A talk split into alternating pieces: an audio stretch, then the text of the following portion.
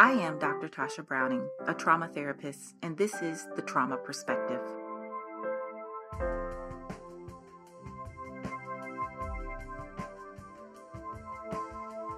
In this podcast, we will discuss various topics surrounding mental health, trauma work, trauma healing, and explore the lived experiences of trauma survivors. Be warned, trauma is a dirty topic. It is thick with hurt, and it reveals some of the ugliest sides of human existence. These discussions may not be appropriate for all listeners. So take a breath, stay present, and let's discuss the trauma perspective.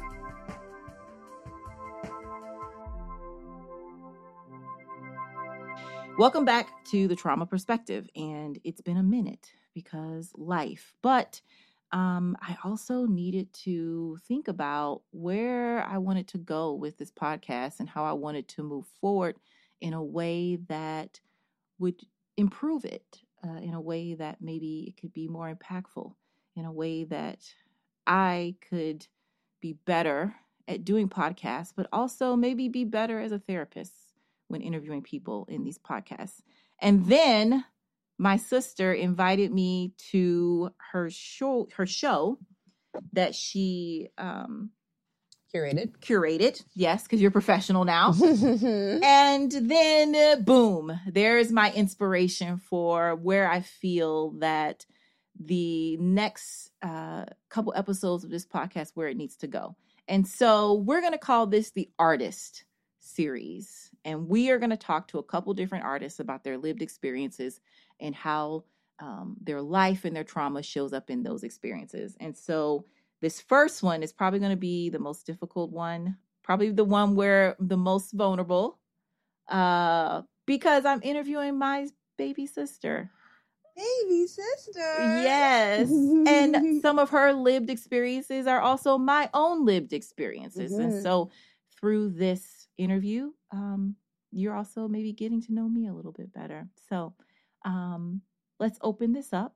Uh, Jillian. Yes. Can you please introduce yourself? Uh, hello, my name is Jillian May Browning. I'm an interdisciplinary artist, uh, and I'm currently serving as assistant professor of photography at the University of Alabama in Birmingham.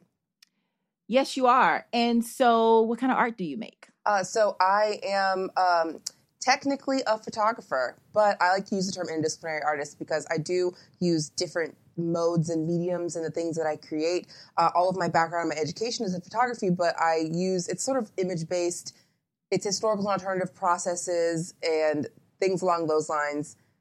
But if you use the term photography, people assume that you photograph like weddings and babies, and that's not me. And also they assume you like always take pictures, and that is also not me. Ask Tasha. I ain't taking a picture of nothing and nobody. So, so, but so I will, I just like to use the term artist. But I am a professor of photography. Okay, but this path that you're on now, mm-hmm. um, which is also what showed up in this show that you just curated, this isn't where you started. So yes. I think we need to wind it back and let's let's start let's start from the beginning. Okay, baby Jillian, baby Jillian, in college, mm-hmm. yes, in college. Um, so I have a bachelor's of science degree in photography, and so that differs when it comes to other different types of degrees. You, you can, I don't have a B F A, I don't have, even have a B A. So my particular degree in photography, I went to an institution that specialized in commercial photography, and so when you went there, it was like, we're going to give you everything you need to get a job in photography, as in like commercially shooting products, babies, weddings, starting a business. Like that, that was, you know what, what? It was. You know what? I think I got to stop you there because I think we need to go further back than that, mm-hmm. because we've had other conversations. Let's go baby, baby Jillian in high school. Okay. High school Jillian? High school Jillian, mm-hmm. like even deciding to be a photographer, yes, is a big step given the background and how we grew up and where we come from and all that. Yes. And so like I got I got into photography because of like the music scene that we grew up in. Yeah. But mm-hmm. also like I mean like the idea too that like we could I was like t- telling our parents I'm going to go to art school. Like, they never said no, but they also weren't, like, super excited. But they also were like, you'll figure it out. They're very much like those kind of people. Um, but, yeah, I think I just kind of, like, I think it's not a surprise. and you've known me my entire life. So I don't think it's a surprise that I am an artist out of like how I acted as a child and the things that I did. No, not a shocker. Exactly. Yes. Um, and so I think that's kind of like maybe maybe the only uh, path that I feel that I not like could have gone, because I could have done other stuff. You know, we're, I refuse to be wrong about anything. I could have went to school for engineering, and I'd be an engineer right now because I'm not going to look stupid in public. So, um, but I know I, I feel like like the you know the idea that I went to school that I went to school for photography um, was like the just like I don't know I don't know art. I knew that I was like it's something that I that I wanted to do, and so I did it. But you took a chance. You yep. took a chance that I actually didn't take. You did it. I don't know why you did it. You're the oldest. That's why you did it. Oh, you did it. That also, first daughter drama. Uh, also, first we, will, daughter we will say, too, we have an age gap. Yes. My sister and I have a very large age yes. gap. Yes. She is eight years younger than me. Exactly. So, so I was you, adulting you couldn't when take, she was making these decisions. You couldn't take the chances. You were the first child. And then I saw you, like, doing the thing. And then at that point, too, our parents were like, who are these uh, other two children that we even have? I don't even know who they are. They're just running off willy-nilly doing whatever they want. And so they were just like, you know, J- Jillian, just making art.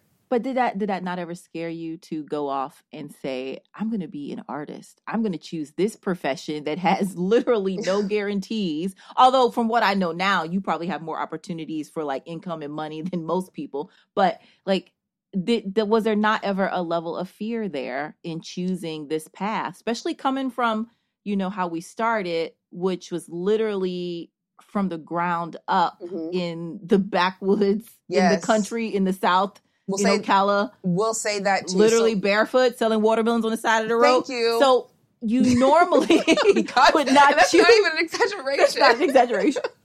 um, you, you, you normally don't choose you, you're not normally as brave to choose such a path that's not necessarily so ga- guaranteed. I know that if you would have said doctor or lawyer, our parents would have been like, okay, another doctor, we could do that. But when you say artist, that is a jump yeah. in generational curses. Yeah. That's a jump in, in a generational lineage to lineage to break in this uh perspective that, you know, I have to find a job or choose something that's going to be stable. Yeah. Now it's taking you in a wonderful direction, but like, I think for me though, is that what gave me like a little bit less of like being frightful about it was that my degree was a commercial photography degree. And so they sell it in the idea of like, this is a practical degree. Like it is a degree where we will give you everything that you need to know about becoming a commercial photographer, which if you're not familiar with art, like that is, it's like going to school for graphic design. Like everybody who is, I'll, I'll say this,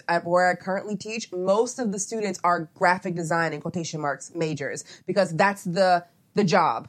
You know, that's that's the degree that's going to give you the job. Getting that degree in painting is not going to give you a job. It will. But the graphic design degree is like, oh, this is like the technical degree that will get me a job. And so when I started in my in my photography program, it wasn't an art degree. And so I think it gave our parents peace of mind. And also it kind of gave me, eighteen-year-old Jillian, sort of peace of mind to be like, this is a a, a degree where I will go and then get a job after I get this because they're teaching me how to get a job. It's not, you know, you know, it's it's not teaching me art. In my undergraduate degree, Um, at least the, like half of it at least was very, very technical because I have an associate's of science in photography, which is like the very, very, very technical part of it where like there's no, you don't learn other kinds of art at all. It's literally just photography. And then the last two years of it, which are a little bit more conceptual, kind of a little bit, you know, like we're getting into like talking about why you make art or how you talk about the art that you make, but it still didn't have to be art if you didn't want it to be. It could just be pretty images. It could just be very technical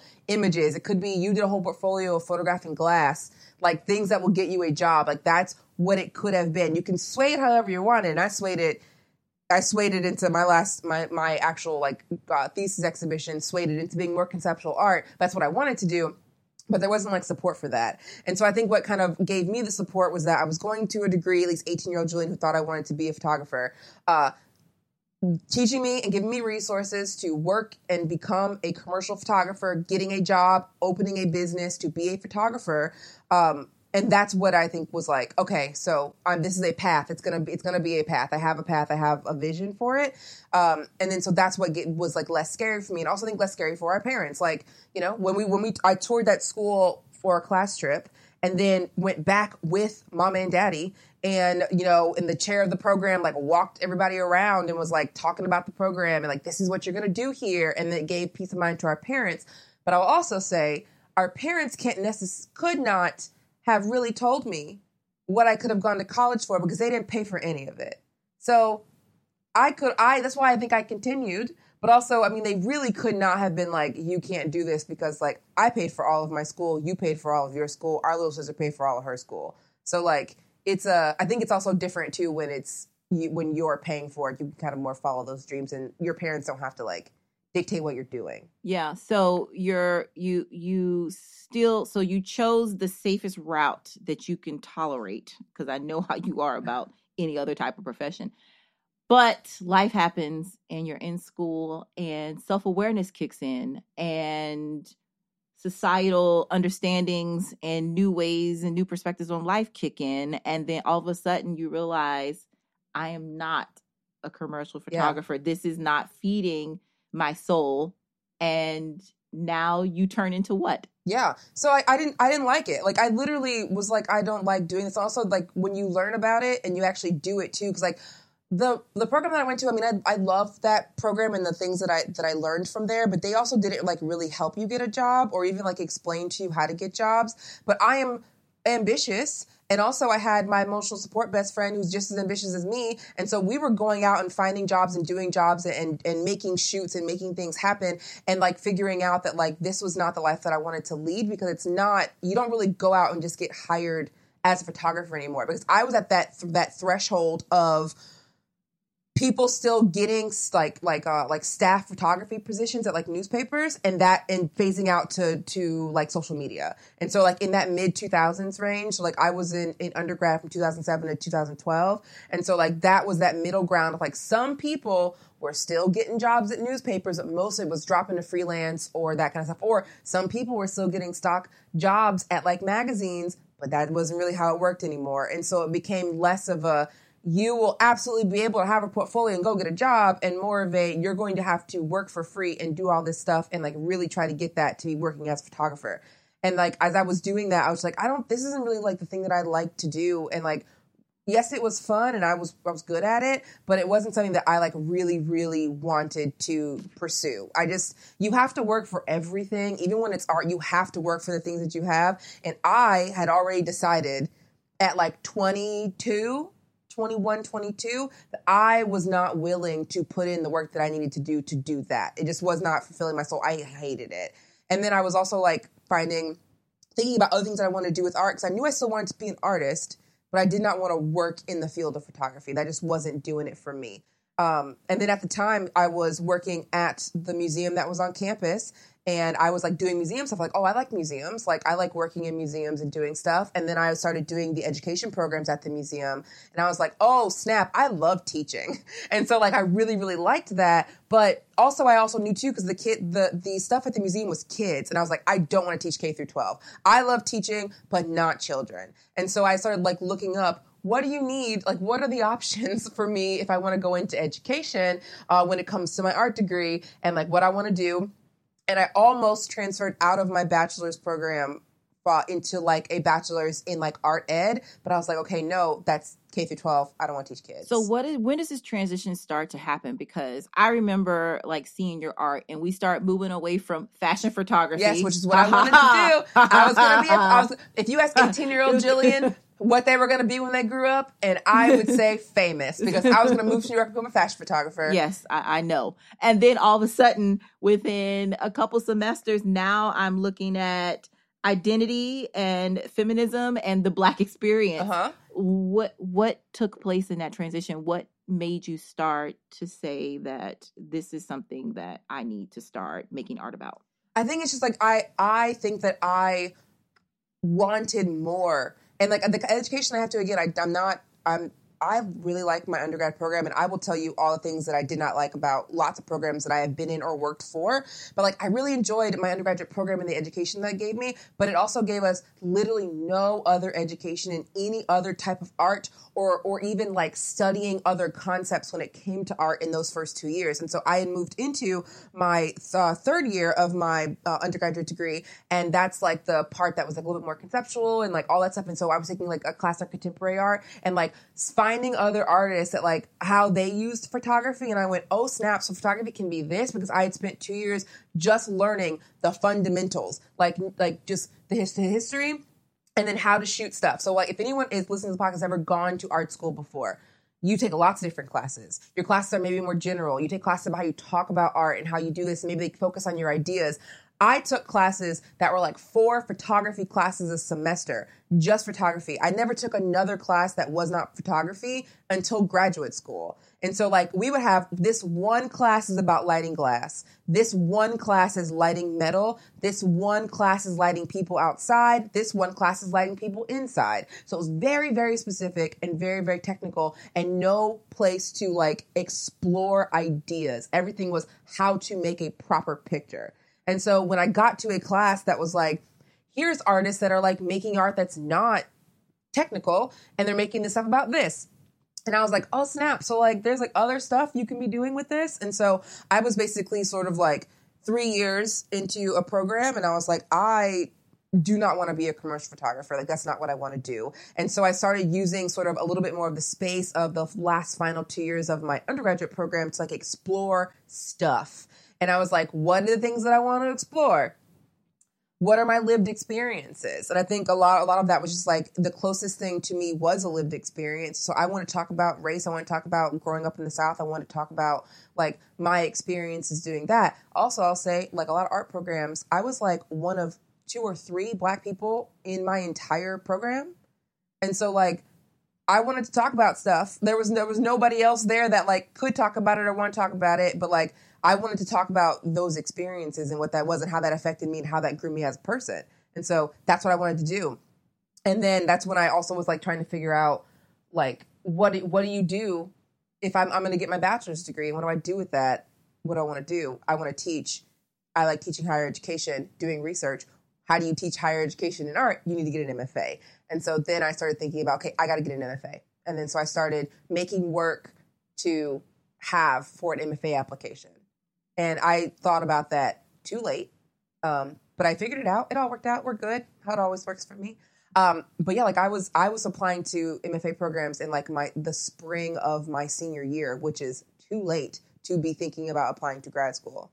Like a lot of the other schools, the applications were due in like October and November, and so I was applying to schools that had later application dates, like January, February. So you're applying late to school. You're trying to figure out. Like you're making pieces that you want to submit in order to get into these schools. Why pick the art that you did? Because you started making some very specific images and some very specific pieces that are reflective of your life yeah. and some of the experiences in your life.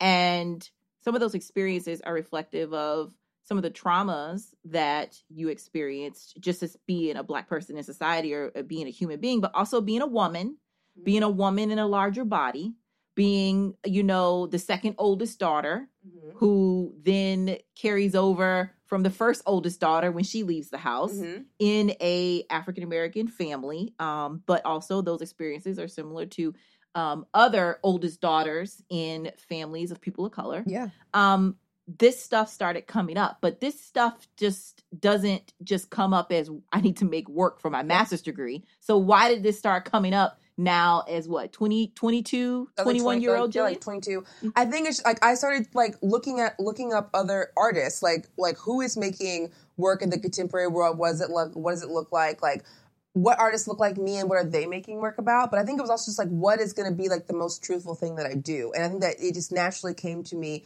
to talk about identity and things like that. And it's very interesting that, like, I picked that, in my opinion, because I was not well-researched on, like, contemporary art because my program didn't do that. And so it was just, it's interesting to see how a lot of Black women specifically will pick self-portraiture, body things and and things about like race and, and growing up and, and that kind of stuff as what they do.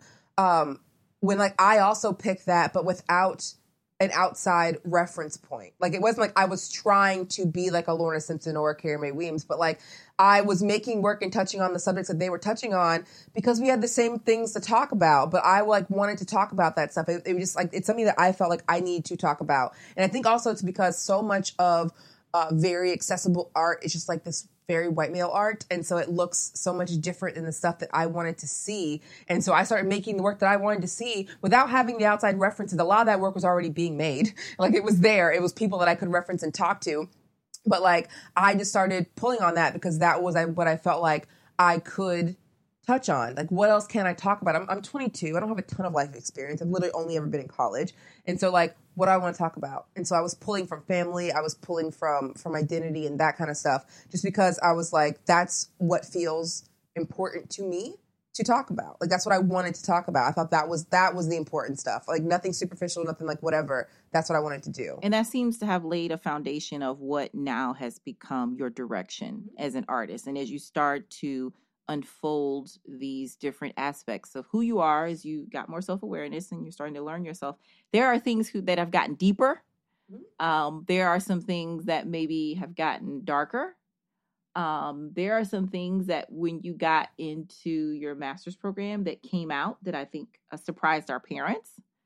Um, there are some things that you made light of that I think also showed in some moments Um, a little bit of awareness or sometimes shame mm-hmm. um, from our parents. Even though I know that you didn't mean for it to be that way, it did seem like they were a little taken back in those moments and some of the things that you revealed.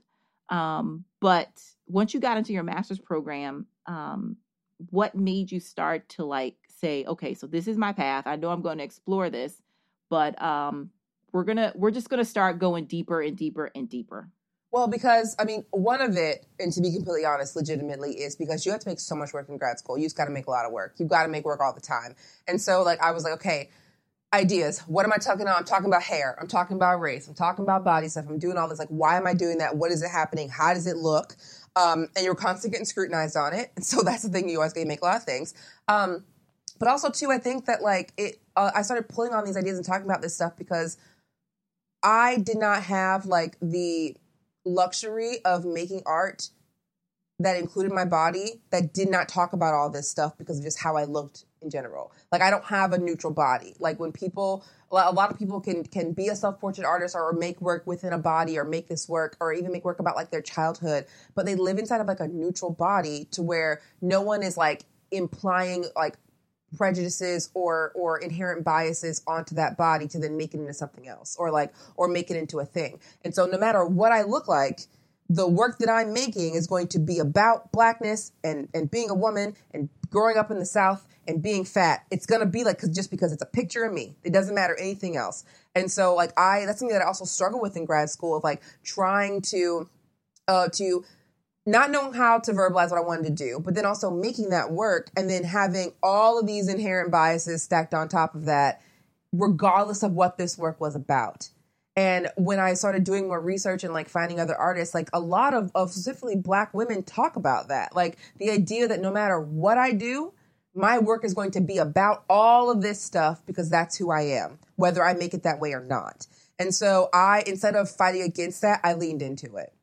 And so that's just, that's literally what I continue to do and what I do forever because I'm I, I I had a problem with trying to divorce myself from it in the beginning, and now I don't. I proudly want to make that work about that and people to assume it or whatever. That's why I'm a self-portrait artist. All of my work is a picture of me in some way, shape, or form because I want to be seen in that work, but I also want people to see me or my body or however they can see themselves within that body in that institution because like it's very, very common to walk into an institution and not see a, a singular person that looks like you or have an experience like you. And now that I'm at the point to where I am showing in large institutions and museums and galleries and things like that, I want people to see. They, I want them to see themselves in that work. And they do. And there's a lot of people connecting to it. And because of that, you have gotten a lot of opportunities. You've got a lot of people asking about it and wanting, you know, you to submit for their shows and all this stuff. But what happens when people see your pain? Like, how are you handling that when they're seeing and connecting to your pain and the images um, that you're presenting? Mm-hmm. How have you been able to to deal with that? It is really interesting to think about because so many people have different different um, like what is it like like responses to it. I've got anger from people. Just for me talk, like making work about like living in the South, like when I made that rebel flag piece that I have, like that is what I call my most controversial Facebook work because like it'll get, it'll make it's, I can, I know when it's making its rounds because uh, I'm getting comments or Instagram D Ms about people getting, being mad about it. And so someone has picked it up again and it's making its rounds. Or like, you know, I've had a, I had a woman walk into, in grad school, I put up a piece about rape culture uh, and about how like, like living in a, in a black body uh, is inherently like violent, like people will impact violence onto you. And she came in, looked at my work, didn't look at anything else in the gallery, looked at my work and went, ugh, and walked out. And like, so uh, when I was like younger looking at that, I was like, I was like, oh, I need to make something more general. I need to not be whatever. And I, I don't care now. But I also I've had I've had a lot more than one woman come to me like sobbing just because like a piece that I made is like has one minuscule something that she can relate to. And so she's just crying and like coming to me and wanting to talk to me about this thing and th- this this internal trauma that she has. And the one thing that I have kind of talked about that now she is, you know, this is how she's dealing with it. And so like I think that like now I also know how to separate my art from myself. And so I'm making this work that is very personal or it's, and it's actually legitimately a picture of me, but I put it up there as the artwork. And then I no longer have a connection to like that being me. So even if I'm doing like a real, like a, a subject that's like, this is about specifically me, about my childhood, about me growing up, something, something, it's not me. So I don't feel like a offended if someone like doesn't like it or thinks it's ugly and stupid, or has an adverse reaction to it. Like, I don't feel personally offended by that stuff, like, anymore. And so that's kind of how I deal with it. I think it's, like, to separate myself from it. Like, the art has been made, and so the emotions are there, and now it is on the gallery wall, it's in the museum, and now I can st- take a step away from it. And so that's kind of, I think, how I how I deal with that. But also, I think it's really important, kind of backing up to another question that you asked, is that I make this work about, like, people seeing themselves, but also, like, it's... It is very important for representation and, and not just like racial or gender representation, like class representation. I had a, a studio visit with a student today who was making work specifically about growing up poor in the South and how no, none of their faculty could relate to them or like really understand what they were doing. But then they put their work up and I go, I absolutely know exactly what you're talking about. I understand why this is this color. I understand why this is this shape, why this looks like this, why you use this language. Like I understand all of that because I get where you're coming from. And so there is, you know, I think that that that student reaching out to me to be like, I know I got like they saw my artist talk. And like, I think that you'll understand what I'm doing. And so then I'm there to understand them. And so I was just like telling them, like, you'll find the people that understand your art. You're not making that art. And I'm specifically not making art people who are not going to get it. Like when it comes to like, if you're, if I'm making work about specifically about the smell of hair burning on Easter because you're getting your hair flat ironed in the kitchen. If you don't understand what that smell smells like, that work is not for you. I'm not making it for you. I'm making it for somebody who's going to get it. And so like, I think that's another reason why I do it. Cause I want, I would, I love when I walk into art spaces and I go, oh, I get it. Like, that's it. Like, I understand that. And so, like, I want people to also have that experience. Is that experience healing? I think it very much so is because I think that, because, like, another thing I talked to the student about because they were very much like, I'm making this work and I think that people are going to, to I'm furthering negative connotations of growing up a certain way in the South. And I don't want people to just, to, to, um, always think that like everybody who is poor in the South is like this dirty hick or whatever. And like, I think that if you reclaim that and you make work in a certain way, it's not, you're not going to be like, like, um, like stereotyping or like, or like, um, what is the word I'm looking for? Like, you know, perpetuating those stereotypes. Like it's your work and you're making it. And so and you're making it a certain way. So it's not going to always be negative. Maybe you're just reliving a fun memory. It doesn't like have to be a negative thing, even though someone who maybe wasn't in that situation might think that that's negative. Like you're talking about the great time you had on Christmas. Uh, you know, when you, there's a great memory you have as a little kid, but like if someone looks at it, like takes a step back and they're in there and you're like, oh, on Christmas you had like one present and you opened it like in the back of your grandpa's pickup truck because like there was not a place in your house you could do it. Like, you know, it's like a thing of like, this is not going to always be negative. Like, it's just an experience of somebody who maybe grew up in that same way would understand that that's not a negative thing. Yeah. I must admit though, like some of the art that you make, and especially when you did the rebel flag thing, like mm-hmm. I was so concerned a little, not that you were making it, not that I didn't want you to put it out there, not that I didn't think it was a a, a moment of expression that you needed to get out. Mm-hmm. It's just that I know one art uh, really brings about different feelings and yeah. emotions in people, big thoughts, big feelings, right? We live in a time right now where there's a very strong political element. Mm-hmm. Um, the idea of hate is very much promoted. Um, there is, you know, a, trolls online, there's attacks online. And so I think, you know, as your sister, my concern was in like your safety. Like, I don't yeah. care if no one likes your art. I don't care if they disagree with it, but it's like, I don't want nobody, like, ain't nobody, ain't nobody finna be like trying to hurt my sister. uh-huh. And so that is like very much, it's almost like a little bit of an emotional type of pull or roller coaster to, roller coaster to know that Um, you know, you're putting these things out there. I'm experiencing these emotions just in your safety almost. But um, have you ever given any thought to that? Or is it just me being overprotective? No, I mean, sister? I did, especially with the rebel flag piece, because like so many people, like if, if you grow up in the South, you know what that, that, that symbol means to so many people. And that's why I did it. And I made that piece the summer of twenty sixteen. Um, I was teaching at a very rural school in the forest where I would drive by rebel flags every day, hanging off the back of trucks, on the t-shirts of my students, on belt buckles. I saw it every single day. And as someone, again, who grew up in the South, I know what that flag means. Like, we were brought up literally to be like, if somebody has that flag on them or on that car, don't go near that person. Like, we, we grew up as little black children in very rural Florida. Like, people might not think that Florida is the South. Florida is the South. We're not from Fun Beach, Florida. We are from racist cows and horses, Florida. Like, very much so.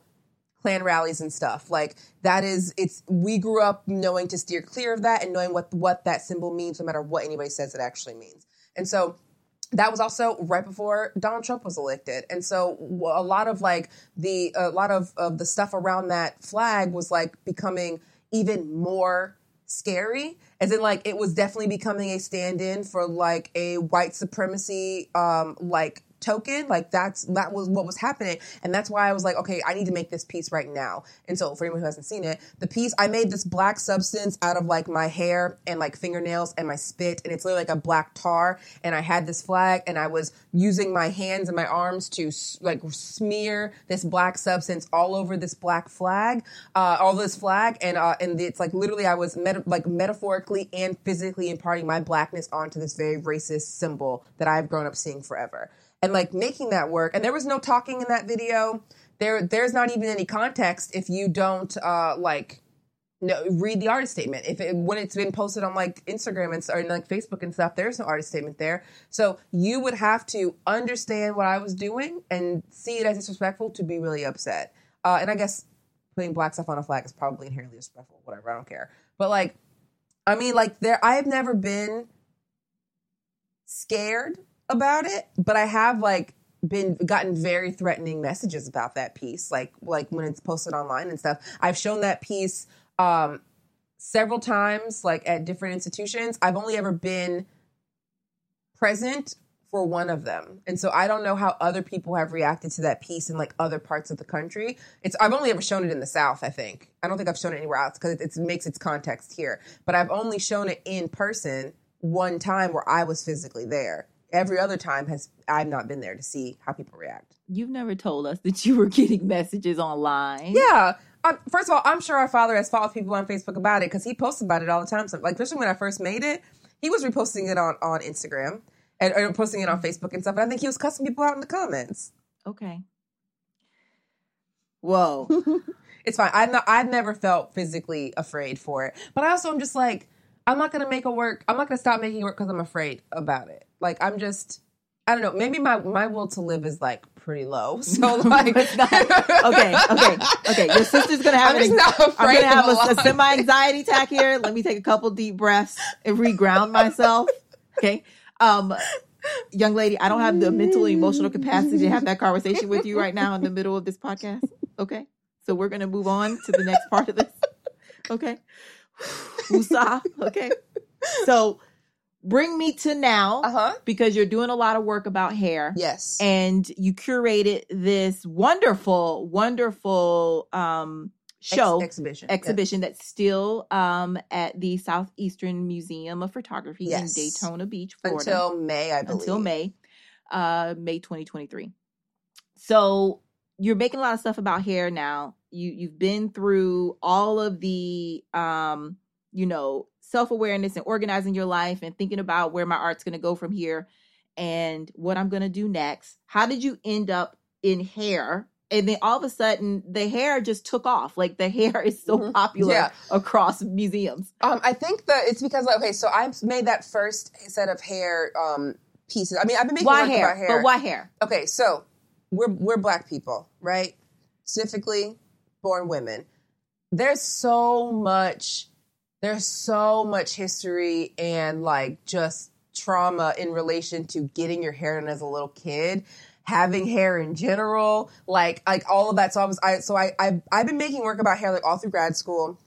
And then I made this, uh, like, I made these other pieces. I've been still been doing stuff about hair. But, like, basically thinking about the idea of, like, how that affects me as a person, how that affected me growing up, signs of beauty, how it makes you feel, the relationship that we have with the women in our family because of hair, um, and, like, what, how that, how that then can, like, relate how you grew up and stuff. So, like, and also the idea, too, that, like, we grew up getting chemical relaxers.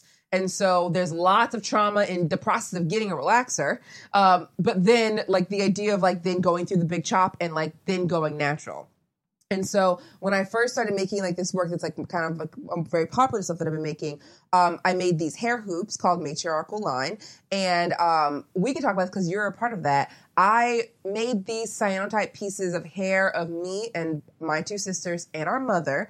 And to make these, I needed I needed hair. Like, I need you to cut a piece of it off for me. That was trauma. And literally asking, like, begging, like, I'm not exactly begging uh, to get hair from my sisters or my mother. Like, not even a lot of it. I wanted a lot of it, but, like, they wouldn't give me a lot. I cut so much of my own hair off. I didn't care. That I did not was not. I didn't really care at all. Like, I needed so much of it, and, like, y'all were acting like I was asking you to to cut a whole arm off, to give me a whole arm. But, like, I wanted just, like, a nice, good piece of hair to make a print from. But, like, why, I'm I'm interviewing you now, Tasha, why is it crazy for me to ask you to just cut a piece of your hair off and give it to me? I'm not ready for the emotional connection, okay, of having my hair cut in any particular place. Uh-huh. So... we're still going to have to continue to revisit that because you continue to ask us for hair. I do. I need to... Con- people keep buying the hoops. You want? You don't want me to make money?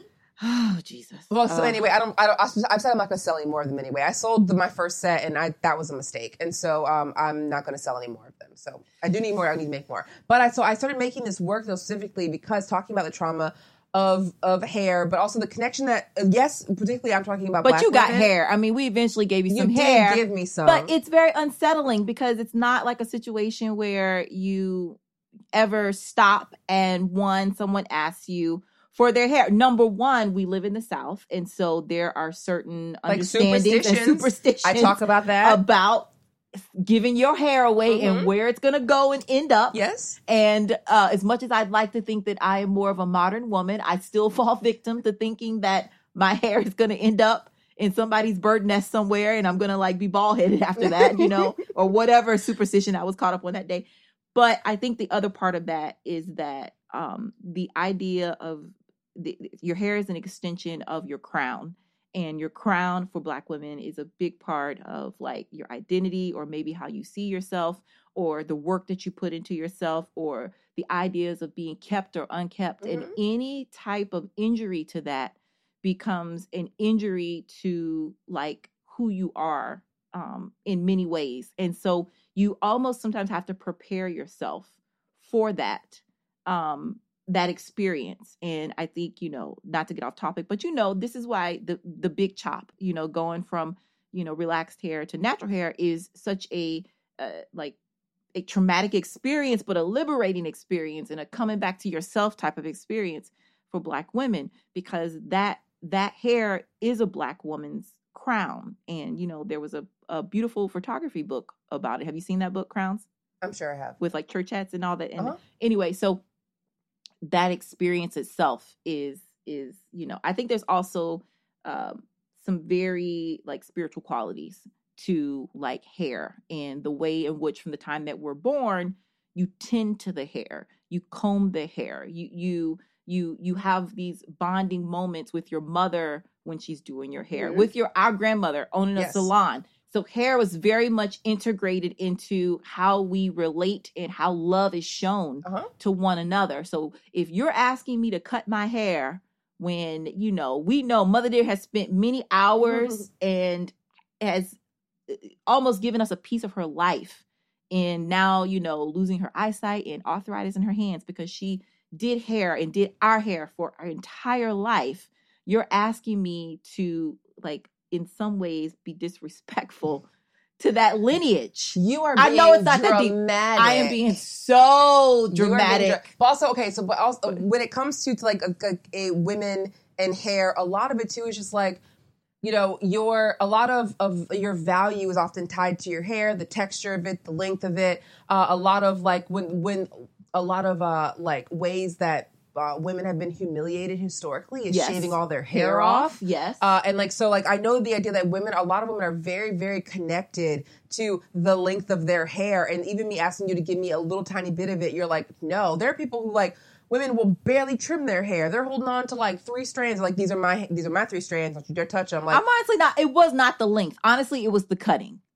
It was not but the length. You gave me the tiniest little piece. Anyway, but you got it. And you got it twice. I did. You did give me two pieces. I know. But I'm just saying, like, it's like a lot of that is like connected connected to like the act of, of making your hair shorter. Am I going to be ugly? Like all of this. Because like I would say when I did my big chop, because I did my big chop way before everybody else in our family did. I was like sixteen, you did. I was sixteen years old.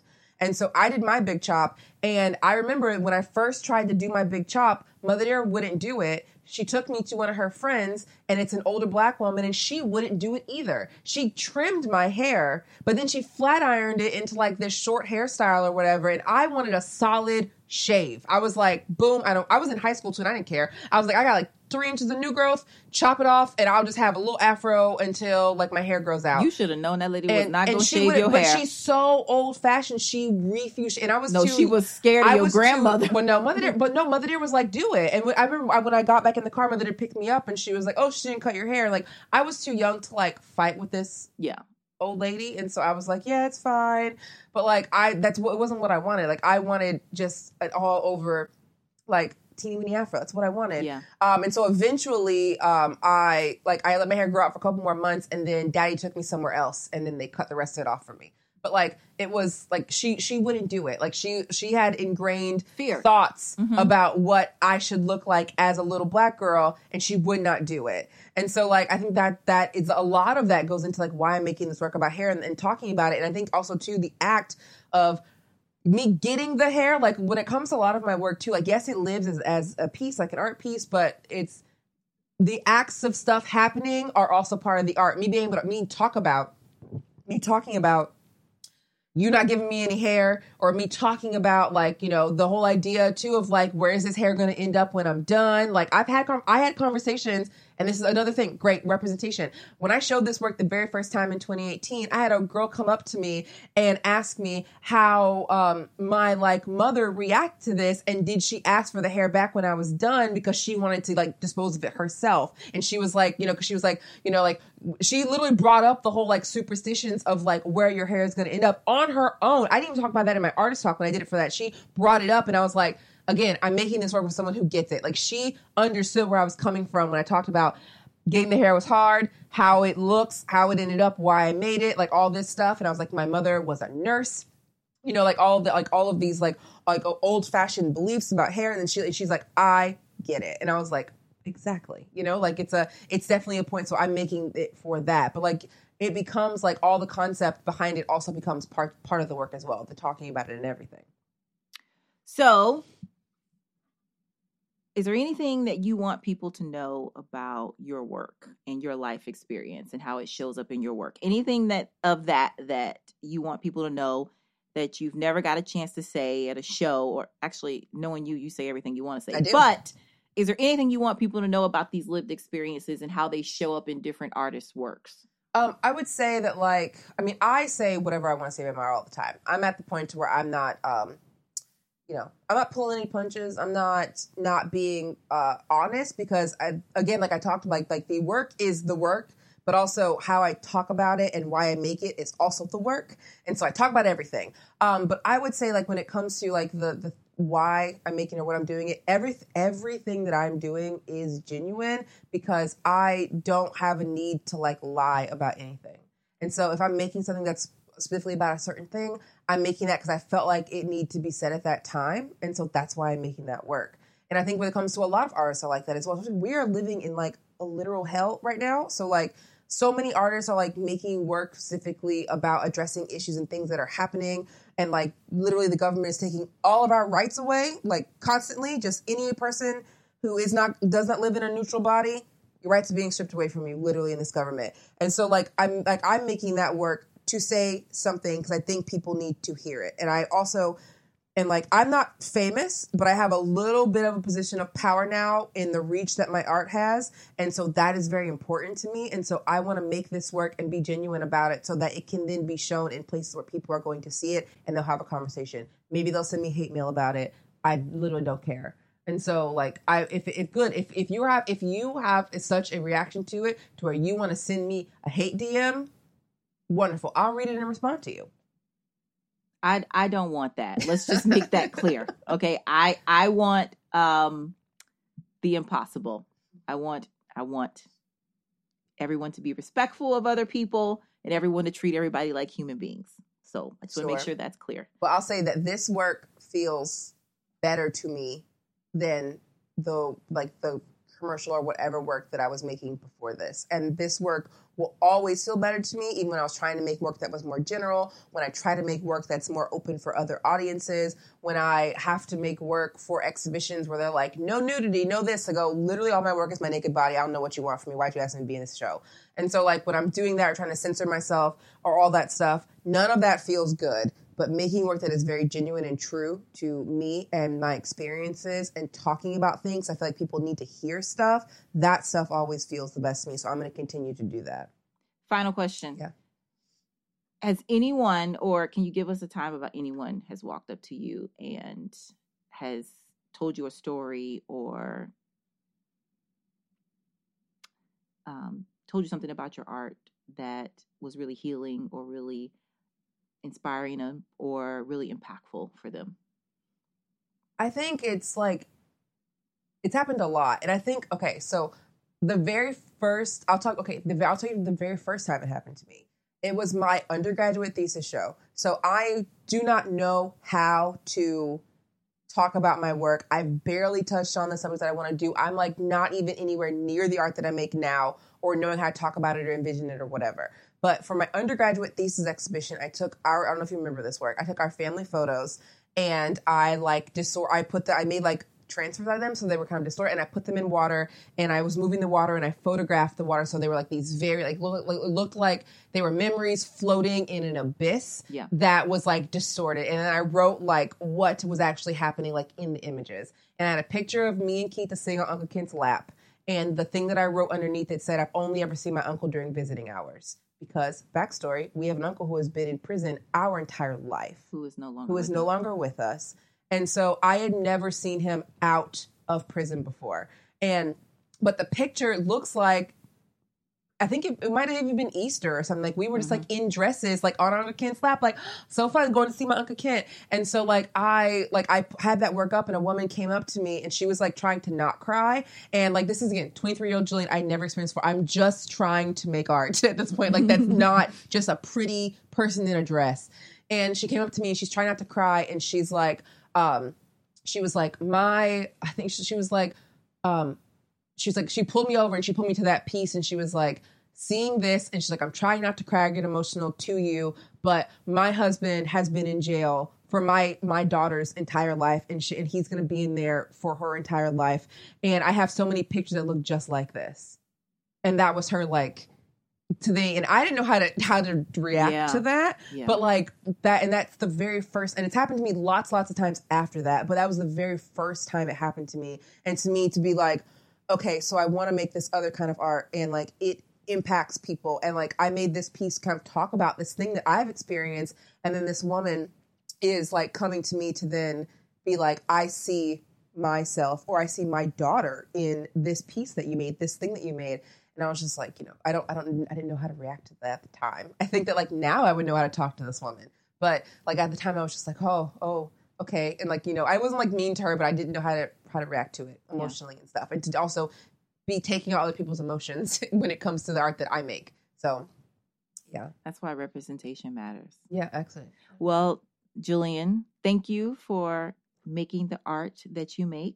I try, man. I think that it's probably um, helping and healing in more ways than maybe you believe or you think right now. Um, but I need you to drop your deets. That way, if anybody wants to look at some of your stuff, they know how to do that. Mm-hmm. Mm-hmm. So my website is my full name, julian marie browning dot com. Um, my Instagram is also my full name, so at Jillian Marie Browning. My Instagram has, like, behind-the-scenes stuff that I'm working on and my stories. But currently, it's, like, a lot of K-pop and my beautiful daughter, who is a dog, um, who is a fourteen-year-old Chihuahua. Um, lots of pictures of her on there. And so if you want to... to follow me on Instagram, that's literally, I post, I'm on there all the time. That's a good way for you to contact me if you want to. Um, or you can, like, email me through my website, whatever you want. But that's how you, that's how you get to see me. Oh, they can also see you because you're going to be joining us on some of our trauma retreats. Yes. Doing some uh, body and identity work using art stuff, art stuff and cyanotypes. And I'm really excited for that. It's going to be really cool. Uh, but those will be happening on some of our trauma retreats. If you're interested in any of that, you can check out uh, the healing body method dot com on the website. That's where we post all our information about our upcoming retreats. And with that, I just want to say thank you, and I love you. I love You're you my too. sister. Thank you for having me on your podcast. And that is the first episode in our artist experience um, on here on the Trauma Perspective. Perspective. Thank you for listening. Please leave us a rating on wherever you listen to your podcast. I don't care if it's good or bad. Your honest opinion just helps me make this show better.